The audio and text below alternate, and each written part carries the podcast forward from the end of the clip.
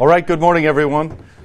We're experiencing some technical difficulties today, so uh, that has us a little bit delayed. Class will be a little shorter for those of you watching online. We are in Has American Christianity Failed by Pastor Brian Wolfmueller. Uh, we're going to be taking a look here, especially today, at the idea. We're going to do a little bit on the idea of what makes a theologian, shift into the idea of love, and then from there into the idea of vocation. Before we begin, let's have an invocation and prayer. In the name of the Father, and of the Son, and of the Holy Spirit. Amen. Our Father, who art in heaven, hallowed be thy name. Thy kingdom come, thy will be done, on earth as it is in heaven. Give us this day our daily bread, and forgive us our trespasses, as we forgive those who trespass against us. And lead us not into temptation, but deliver us from evil. For thine is the kingdom, and the power, and the glory, forever and ever. Amen. All right, by way of short recap, review, and then into a little bit of new material here, page 164. We're looking at suffering here as this chapter, the how of good works, comes to be. And of course, one of our themes in this text, in this class, has been looking at um, suffering as a blessing and as a way. We don't often think this way, but suffering is a calling of God, a kind of vocation that God calls us to. And to suffer faithfully that is, to look to God in faith as we endure various crosses and afflictions that He lays upon us. This becomes a kind of worship, a kind of offering and sacrifice. And so, this is something we want to recover very much because it gives great meaning uh, to our suffering. And of course, that meaning's already there, but we're becoming cognizant of it and perceiving of it. it and that can be a very valuable thing. Now, another effect of suffering is that it develops us as theologians. So that's the theme that is picked up on page 164. And if you remember, this comes from Luther. Of course, Luther is drawing on a richer, early, ancient tradition. But what makes a theologian? Now, in one sense, every human being is born a theologian because there's God, and uh, you know what do you know about Him or think you know about Him. And then, and then to narrow that down as Christians, we know the one true God, baptized into the name of Father, Son, and Holy Spirit, enlightened. And so Christians are all the more properly called theologians because we do know the one true God. But then what develops and matures us? Luther here cites three Latin words oratio, meditatio, and tentatio. Okay, oratio, prayer meditatio, meditation, but that's not like sitting lotus in a dark room chanting Om. Uh, that's, that's chiefly meditating on God's Word. And there's any, any number of different ways to do that, but that's what's in view with meditatio, meditation. And then the last is tentatio, which is almost impossible to translate into English. The closest we usually get in English is something like temptation, but that really easily leads us astray. Tentatio uh, sometimes comes to us in German by Anfechtung. And I would, I want, what I want to do is point out two ways of thinking about this. This tentatio, in the major sense, and the primary sense, is affliction that God imposes upon us. That is, it's involuntary and it's passively received. That's the chief way in which we talk about tentatio. Um, if I am clinging to God's word, and a bunch of people inside the church or outside the church are applying pressure to me to not proclaim that word of God, maybe they're going to have you lose your job, or they're going to put you in prison, or they're going to fine you, or maybe they're going to burn you at the stake and you cling to that word of God, that threat forms a kind of tentatio or anfechtung. That would be a, a kind of threat or anfechtung from humanity. Um, what would be one that's more spiritual in nature? Well, this would be the kind of spiritual assault that the devil imposes upon us. Now, usually that's conditioned upon circumstances in our life. You can think of like the book of Job, how it's there are circumstances going on in his life, but behind those circumstances is the devil, and God's permitting the devil to afflict Job. And so God can permit the devil to afflict us as Christians. Uh, God, in a rather genius way, transforms the devil into our tutor the one who teaches us theology, the one who drives us into the Word of God, drives us into the arms of Christ. Luther says, I, I have to give thanks to the devil because it's the devil who taught me theology. If he not, had not afflicted me and driven me so in my conscience to the point of despair, I never would have sought after God's answer in the Scriptures as passionately as I did. And of course, God's answer in the scriptures is the free forgiveness of sins in Christ Jesus, this righteousness given to us apart from our own works, whatever form those works take. All right, so we're kind of grasping then this passive sense of tentatio or Anfechtung, and maybe some different ways we can think about or experience that. And then there's also a, an active way or a participatory way, and this is the minor sense. I don't know that Luther talks about it all that much in any systematic way, but it does show itself here and there in his writings and in his lectures. And here we're talking about things like spiritual disciplines that we Christians would freely embrace. Okay? Um, we, would, we would freely embrace maybe at the most fundamental level, a daily prayer life of the small catechism and of and of course that traces all the way back through the history of the church all the way back through the history of the old testament people to the old testament scriptures. But this idea of morning and evening prayer and then prayers at the meals okay? And then starting to punctuate that with psalms or Bible readings or other devotions, that kind of thing. We're, what we're doing there is we're forming a discipline. And as soon as you start to form a discipline like this, you're immediately going to be attacked by your flesh, by the circumstances, by the devil. All right, so as you set about having this discipline, and you face these attacks, you're going to face this tentatio or Anfechtung and as you persist and grow and develop and endure and overcome these attacks, you're becoming a better theologian. You're being driven further and further into prayer and the scriptures and these things that make you a theologian or develop you into a more mature theologian. Does that make sense? All right, so other common examples um, fasting, giving of alms, and then other disciplines as well that are used, uh, and largely these come out of the monastery, the monastic tradition.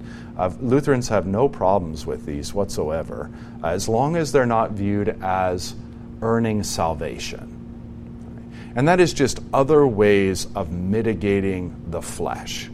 And I think this is actually a nice vista and horizon that we need to re experience as a church in 21st century decadent America and that is um, I've touched on this before, but just as just the second we have some kind of bodily impulse, we're running to satiate it. Right? Um, I I see something, I want to buy it before I even am thinking about it. My thumb is moving to the Amazon app and clicking buy now. Isn't that a disastrous development when they added the buy now? You don't even have to put it in your cart. You don't even have to think about it. Just buy now. There it is. Okay, so so about about two clicks with your phone and you can have purchased something. So you've got an itch, scratch it. You've got the inkling of a headache, time for four to six ibuprofen. Uh, you've got um, a little bit of hunger, time to sit down with the entire bag of Cheetos. Uh, you've got um, a sexual urge, Okay, time to get online and look at things you shouldn't look at. These impulses of our flesh uh, just too frequently get gratified instantaneously. And so, this is not a problem new to us. It's just what's new to us, if anything, is we've ceased to recognize that there's even a battle to be had. And this manifests in lots of addictions and that kind of thing where, um, you know, we're self medicating, we're self pitying, And the way to start fighting against this is by afflicting ourselves, and so by saying no to these bodily impulses and urges. And this forms a kind of discipline, but forms a kind of participatory tentatio or anfechtung that then drives us deeper into the scriptures, deeper into theology, deeper into prayer. And these are the things that shape and form us into more and more mature theologians. Does that make sense? Now, I don't want to overstate that because that is a minor part of tentatio or anfechtung.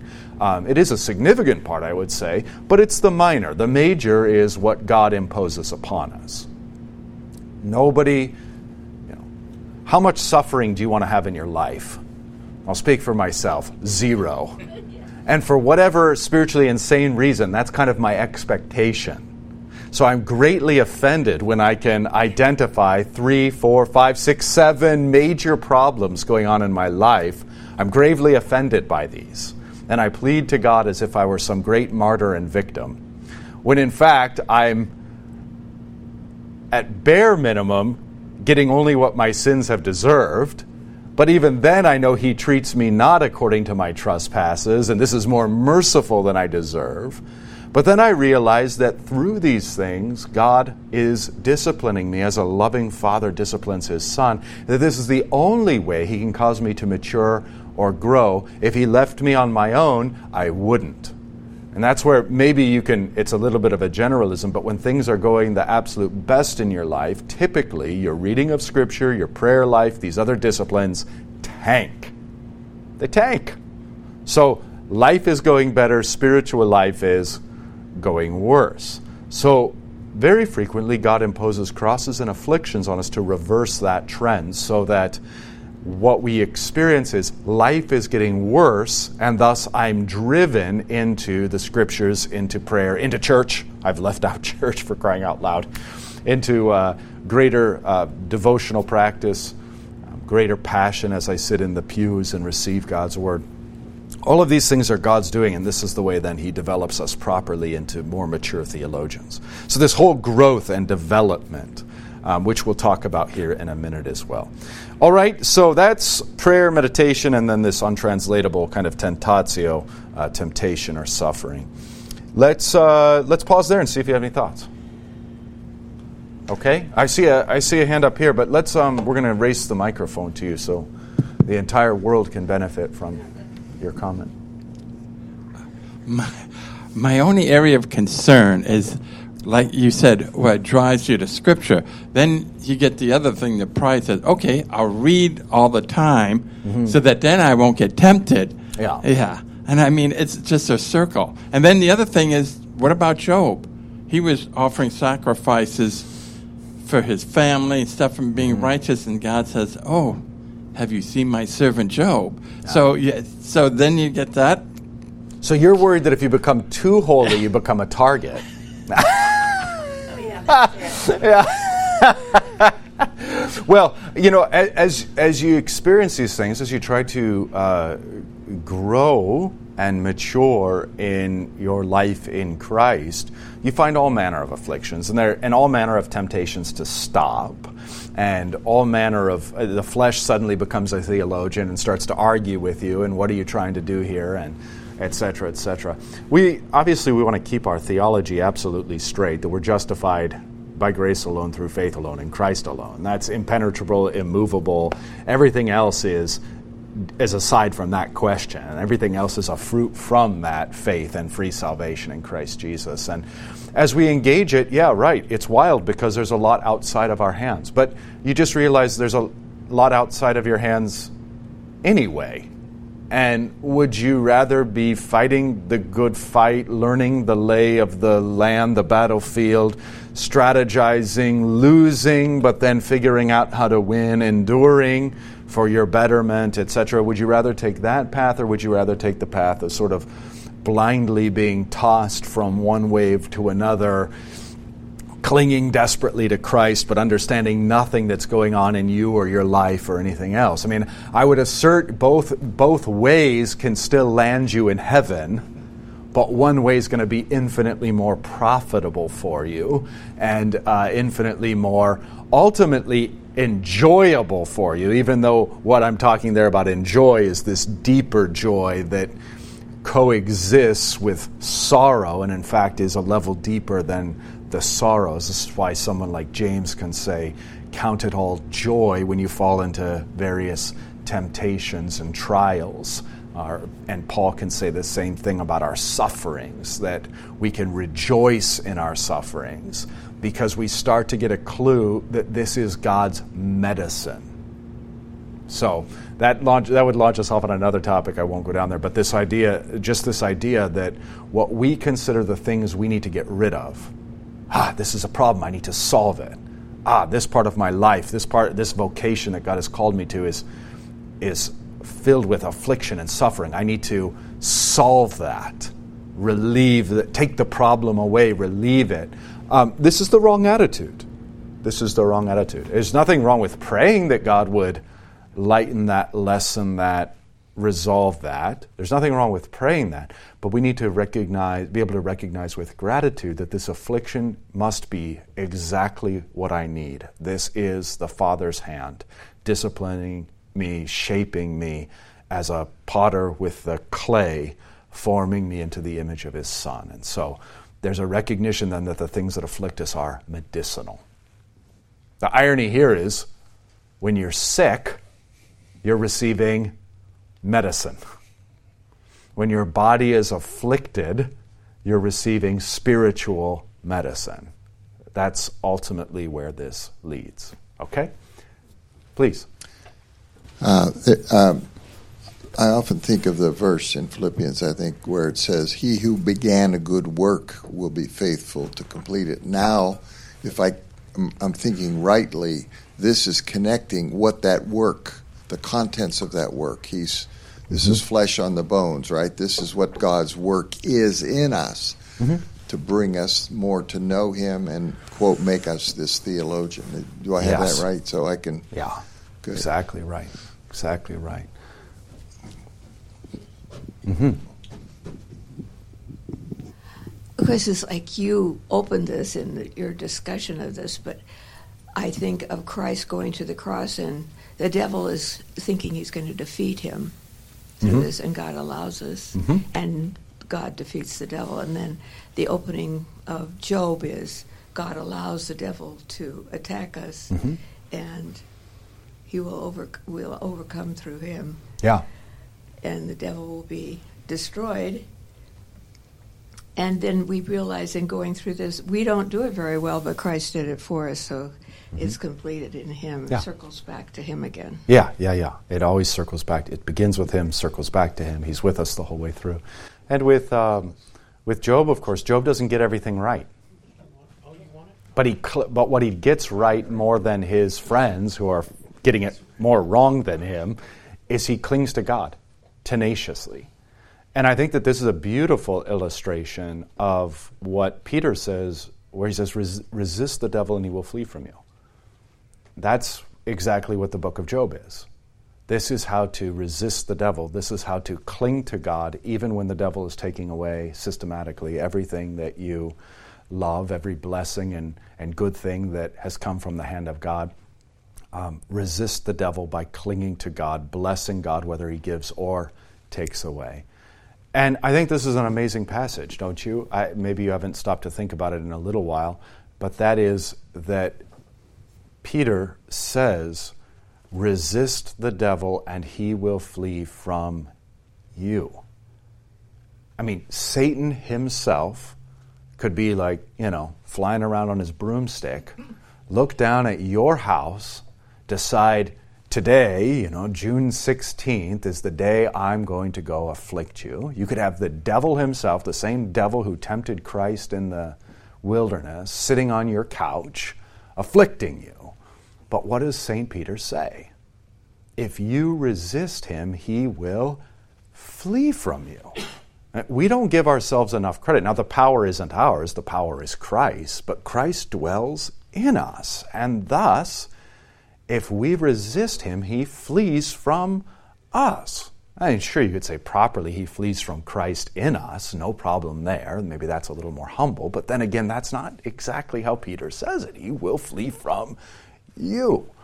And so that's part of growing as a theologian, to use Luther's term, um, growing spiritually, maturing spiritually, is that we learn to resist the devil in the midst of temptations and afflictions and uh, use these things, leverage these things to draw nearer and closer to God, trusting that eventually the devil's going to get tired or discouraged and leave. So, yes, please.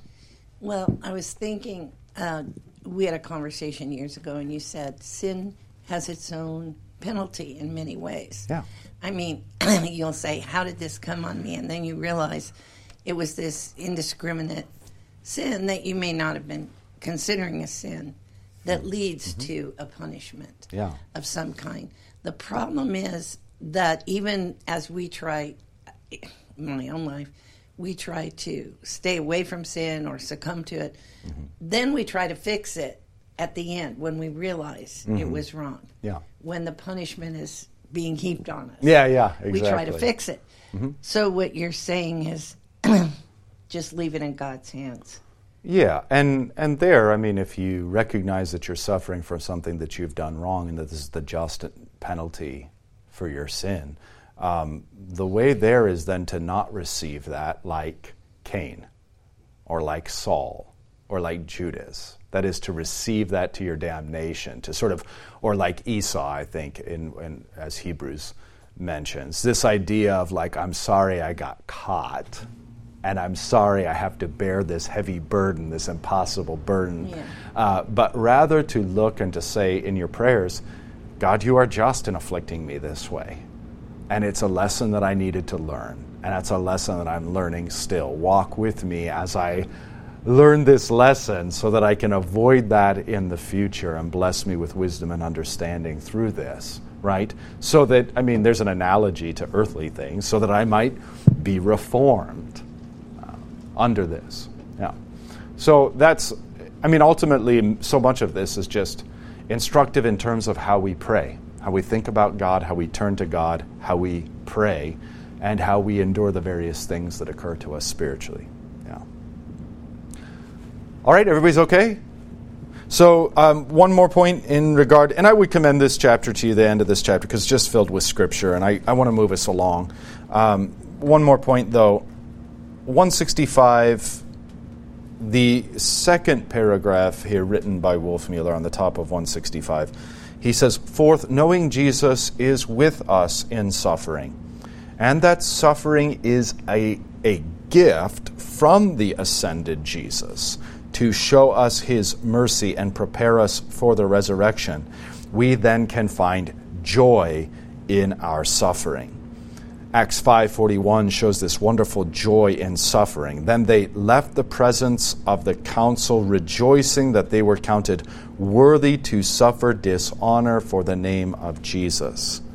To rejoice at a beating seems strange to the world, but these disciples know Jesus and they know the Christian life is a life of suffering. So that gives us window into participating in the sufferings of Christ, as the scriptures say, not having anything to do with atonement, but having rather to do with the reality that we are members of the body of Christ. And as the world hates and persecutes him, so it hates and persecutes us, and we're going to suffer with him. That's why Christ says to St. Paul on the road to Damascus, Saul, Saul, why are you persecuting these people? Why are you persecuting my church? No, why are you persecuting me? Yeah.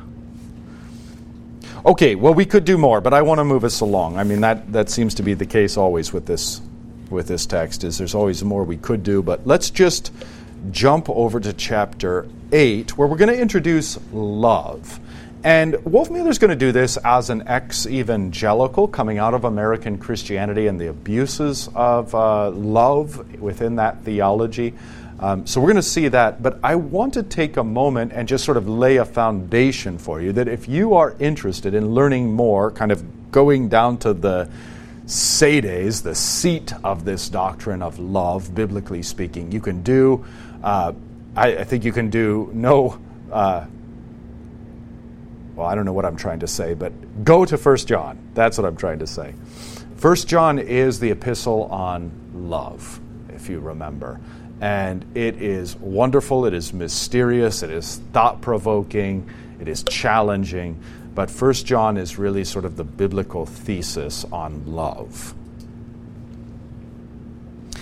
And then, if you wanted to get a specifically Lutheran treatment of love, and indeed, as any Lutheran treatment would would have, you're going to have other church fathers mentioned along the way. Lutheranism, if it's anything, is not trying to do anything novel. It's trying to say, here's what the scriptures teach, here's what the 1500 year history of the church teaches, here's what we teach. These three things line up. That's, that's Lutheran.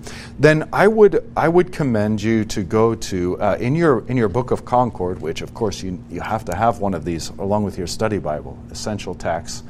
Um, but you want to go into the apology, which is the defense of the Augsburg Confession. The Augsburg Confession is the main document. In a sense, everything else is commentary on the Augsburg Confession. The apology is the defense of the Augsburg Confession. And you have an article in here, Article 5 in the apology, and its title is this Love and the Fulfilling of the Law. So, if you want to know what Lutherans, you know, this is the definition of what Lutherans believe, what Lutherans are, and you want to know what our attitude is toward love and the fulfilling of the law, here's where you want to go. Let me tantalize you with a section, with a segment. Okay. Uh, this comes um, from paragraph 227, again in Article 5, Love and Fulfilling of the Law. Here again, the adversaries, that is the, the Romanists, will cry out that there is no need of good works if they do not merit eternal life. See, so Lutherans are saying your good works don't earn your way into heaven, and then the Romanists are squawking, well, if you tell people that, they're not going to do good works. Just a bad argument. All right, we continue with the text. Of course, it is necessary to do good works. We say that eternal life has been promised to the justified, but those who walk according to the flesh retain neither faith nor righteousness. For this very reason, we are justified, being righteous we may begin to do good works and obey God's law. We are regenerated and receive the Holy Spirit for the very reason that the new life may produce new works, new dispositions, the fear and love of God hatred of lustful desires or concupiscence, so broadly speaking, not just Sixth Commandment, but all sinful, lustful desires, and so on. This faith arises in repentance and should be established and grow amid good works, temptations, there's the tentatio frame, and dangers this is so that we may continually be more firmly persuaded that God cares for us, forgives us, and hears us for Christ's sake. This is not learned without many and great struggles. Beautiful. If it wasn't so long, I'd crochet it on all my pillows at home. So I commend uh, 1 John to you as well as this uh, Article 5, Love and Fulfilling the Law, uh, for an objective theological treatment on the topic of love. Now, again, as Wolf Mueller introduces it here, um, we're going to see the problems with how American Christianity has used love. And then, as you can see from his opening line, how we might say that love is a dangerous word. And that's Wolfmueller's opening sentence. He continues We hear love and think gospel. Love, after all, is so nice. What better thing in the world is there than love? What higher pursuit than love? But love, Paul teaches us, is the essence of the law. Love is the fulfilling of the law. And this is a quotation of St. Paul in Romans 13 10. All right. Um, so what's the problem in American Christianity? In American Christianity, very frequently there's all this talk about, hey, you know, love God, love your neighbor, and everybody thinks, well, love is nice, nice is the gospel, so I must have preached the gospel. Well, if you've talked about loving God and loving your neighbor, you've actually preached the gospel? No, you've preached the law, the first table of the law, the first three commandments, you shall have no other gods before me, you shall not misuse the name of the Lord your God, remember the seventh day and keep it holy, are all about loving God. That's the first table in the vertical dimension. And then commandments 4 through 10, the next seven commandments, all have to do with loving your neighbor as yourself. And so in many churches in American Christianity, you know, the preacher is thinking and the people are thinking, well, we heard love, it must be the gospel, it must be nice. And no, in fact, that's the essence of the law, and these commandments, love God and love your neighbor, are impossible for us to keep, and in fact point out our sin. So it's very easy to hear sermons on loving God and loving neighbor and walk out of there in one of two states. Do you remember what they are? Despair. Despair is one. I'm not pulling it off. Woe is me. I'm not a Christian. I'm a hypocrite. And what's the other? Pride. Yeah, yeah. I heard it in a variety of different words. But pride is the other reaction of like, okay, Love God and love neighbor? Check and check. What else is there for me to do? Because this is obviously too easy. You know, and so now you get invented this, invented in the church this neo monasticism in American evangelicalism, which Wolfmueller is going to cite when we get to vocation. It's this idea of like, what's my ministry? Okay, I've already got, already got the Ten Commandments all covered. Love for God, check. Love for neighbor, check what are my real good works? Okay. You can see how this is this is profoundly proud, profoundly hypocritical, profoundly theologically ignorant, and then lends itself to an entire way of the church being well, whitewashed sepulchres would be the language of Jesus. Good on the outside, rotten on the inside. All right? So jumping over to 169, second full paragraph. Wolfmueller says or writes, I've often heard Christians say, you have to learn to love yourself before you can love your neighbor. this is absurd. No one ever hated his own flesh, Paul says. Uh, quoting Ephesians 5:29. We are by nature in love with ourselves. Exactly. Loving myself is the problem. Self care is the problem. Self pity is the problem. Everyone pities themselves. Everyone thinks, woe is me. I deserve better. Wolfmueller continues We are by nature in love with ourselves. I'll prove it. When I'm sitting on the couch watching baseball and I get thirsty, I don't even think about it. I stand up, walk to the kitchen, get something to drink, and go sit down. But if I am sitting on the couch watching baseball and my son gets thirsty, and asks, Dad, could you get me something to drink? I moan and groan and say, during the next commercial, what we say in our house is, You have two arms, you have two legs. I care for myself without even thinking. I care for my own family with all sorts of trouble. When the scriptures command us to love our neighbor as ourselves, they are commanding us out of a love for self and into a love for our neighbor. We must love and serve the people around us just as naturally and unthinkingly as we serve and take care of ourselves.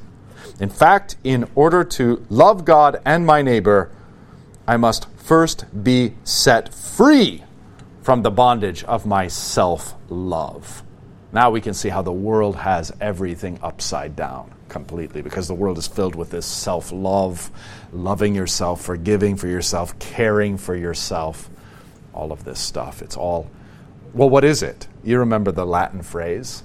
It's the incurvatus in se, the self curved in on itself.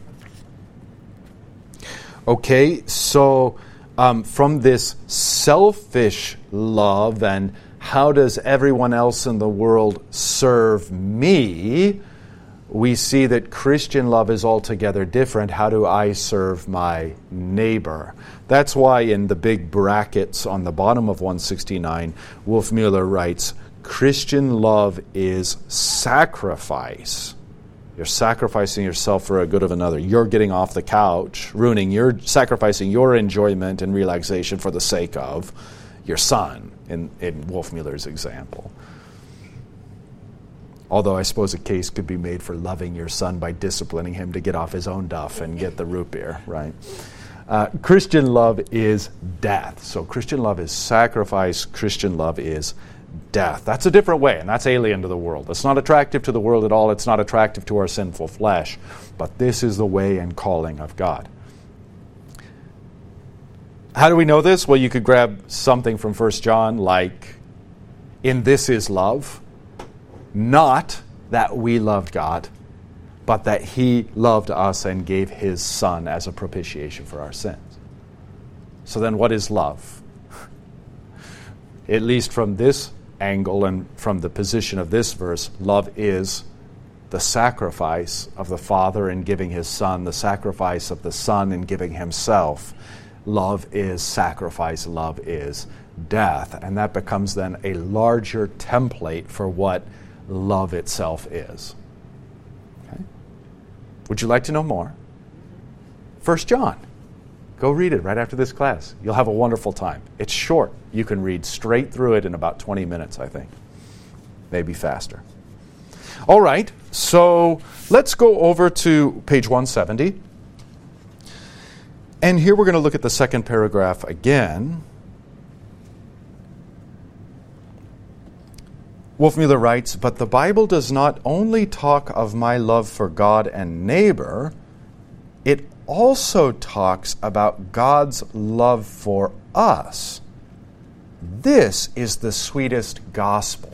Okay, now why I love this line is because Wolfmueller has given us both sides of the coin.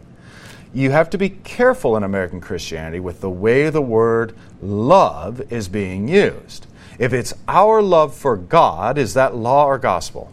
Law. Is it if it's our love for our neighbor, is that law or gospel? Law. So if a sermon's entire point is love God and love your neighbor, you have received an entire sermon filled with law, which is going to have a condemnatory effect. And properly speaking, that's only the preface for the preaching of the gospel. Jesus says, Go and preach repentance and the forgiveness of sins to all nations in my name. And if the preacher has merely preached love for God and love for your neighbor, then he's stopped at point one. He's only preached repentance at best. And if he's done it clumsily, he might have preached self righteousness and self justification, which is inimical to Christ and his, and his word. Okay? So, when we talk about us loving God or us loving our neighbor, law, what if we talk about God loving us? Law or gospel? Gospel.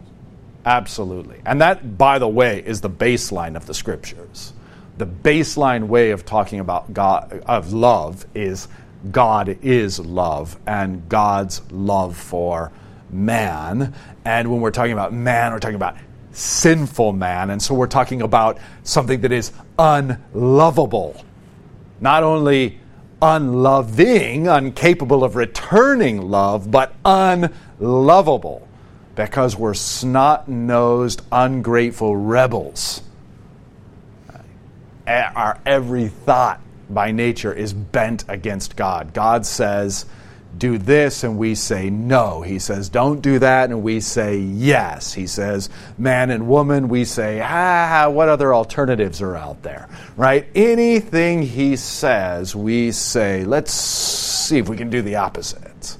Okay, that's the S. So think of a holy, just, innocent, merciful, in, in, a, in a profoundly good sense, simple, wholesome, God, and he's looking at rebels who want to do nothing but spit on this, despise this, tear this to shreds, and instantiate hell on earth.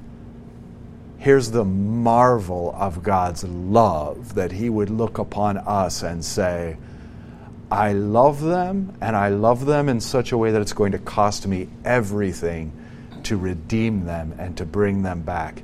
And even though I do this for the whole world, I do it knowing full well that many of them are going to reject me even still and are going to hurt me even further as I've given this most profound gift of love.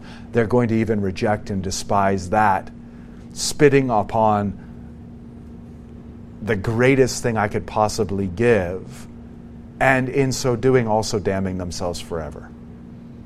Because if you don't love God in Christ Jesus, you'll never love God. That is God's most selfless, most loving, most incredible, unthinkable, unspeakable gift of goodness and revelation of His goodness. If you spit on that, you spit on the entirety of God. If you reject that, you reject the entirety of God because there's nothing more God than the Father giving His Son and the Son giving Himself and the Spirit crying out to you to be reconciled to your Maker, who is love. Okay, so love is the sweetest gospel, and I'm so glad that Wolfmueller puts this in here because that is the other side. And as we've said, then, we can see the selflessness of God, that this is who God is. Right? Um, sometimes we can get to thinking about the cross as something alien to God, something strange, and there, we can get some mileage out of that. I mean, there's nothing wrong with that. There's scriptures that speak this way, and um, but if we have only that side, that is the idea of like how strange for God to become man, and how strange for God to die, and how He's humiliating Himself, and how unnatural and how alien all of this is to who God is okay, at that point, we've started to distort. We've started to take that theology a little too far, I would argue, because why? The essence of God is love. The essence of God is selflessness. The essence of God is the Father giving His Son and the Son giving Himself. That's who God is. It's what it means for Him to be God, to be Father and Son. It is His deepest identity. And I'm not leaving out the Spirit intentionally. I'm just doing what the New Testament scriptures do because who's the one speaking right now? That's the Holy Spirit, right? Who's drawing us into this understanding of God's love in Christ Jesus.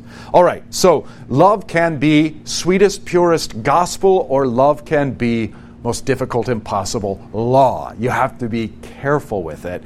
And American Christianity is always blurring, mixing, mangling these things two together such that the love of God in Christ Jesus is lost, contaminated, and tainted.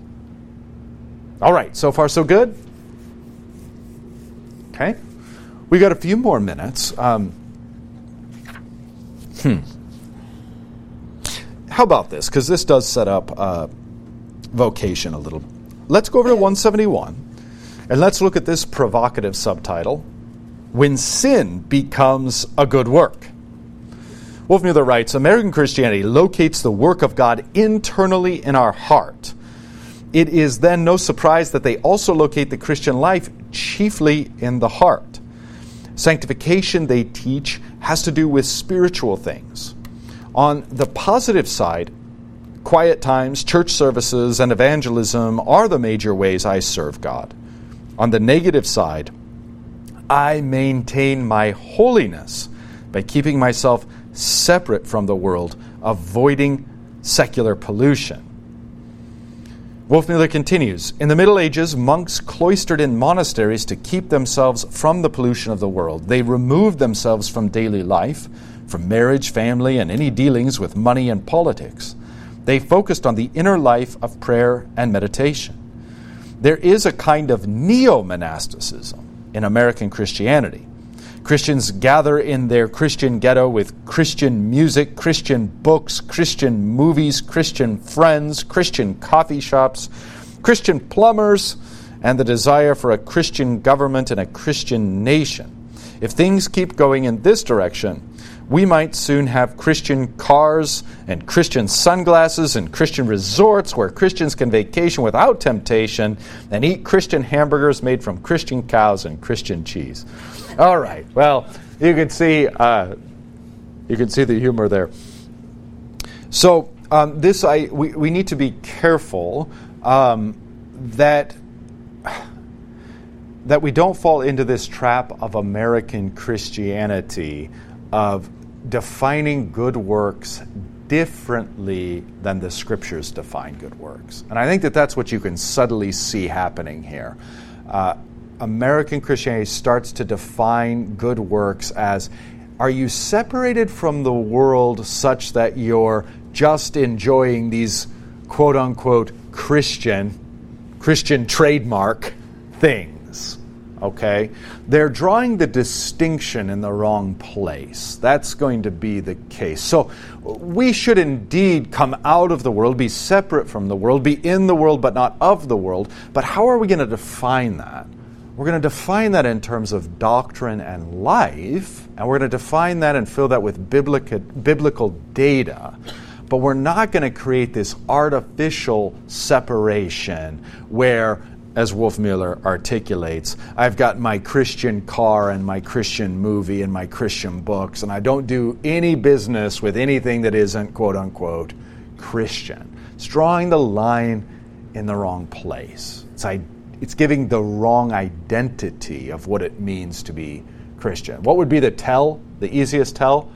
Well, in which chapter of the New Testament do you find this list about all this Christian stuff that you're supposed to do and participate in? Nowhere.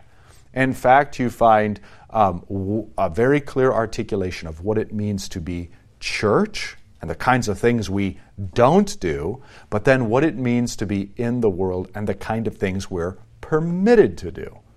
For example, the difficult first century question of whether or not we can go to the market and eat meat sacrificed to idols, or what happens when we go over to someone's house and they're serving for us a nice roast beef that was probably offered to Zeus earlier in the day.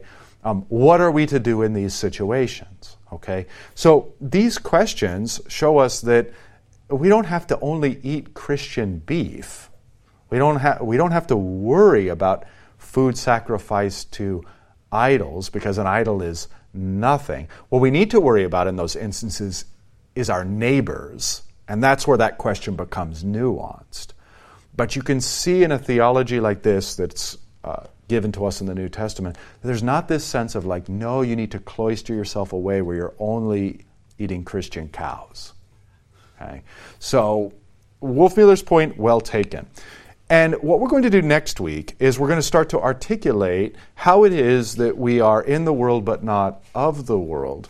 And what shape does that take? And there's going to be two different ingredients that are going to bake this cake of Christian life in the world. And those ingredients are going to be uh, the Ten Commandments as the moral law, and then this uh, Latin word vocatio, which is a technical term meaning vocation or calling.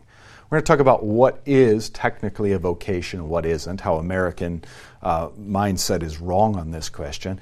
Um, but we're going to see then that God calls us to these unique positions and roles in life and then fills the content of that with His holy law so that we have, um, for lack of a better word, a job description for each of the roles God gives us.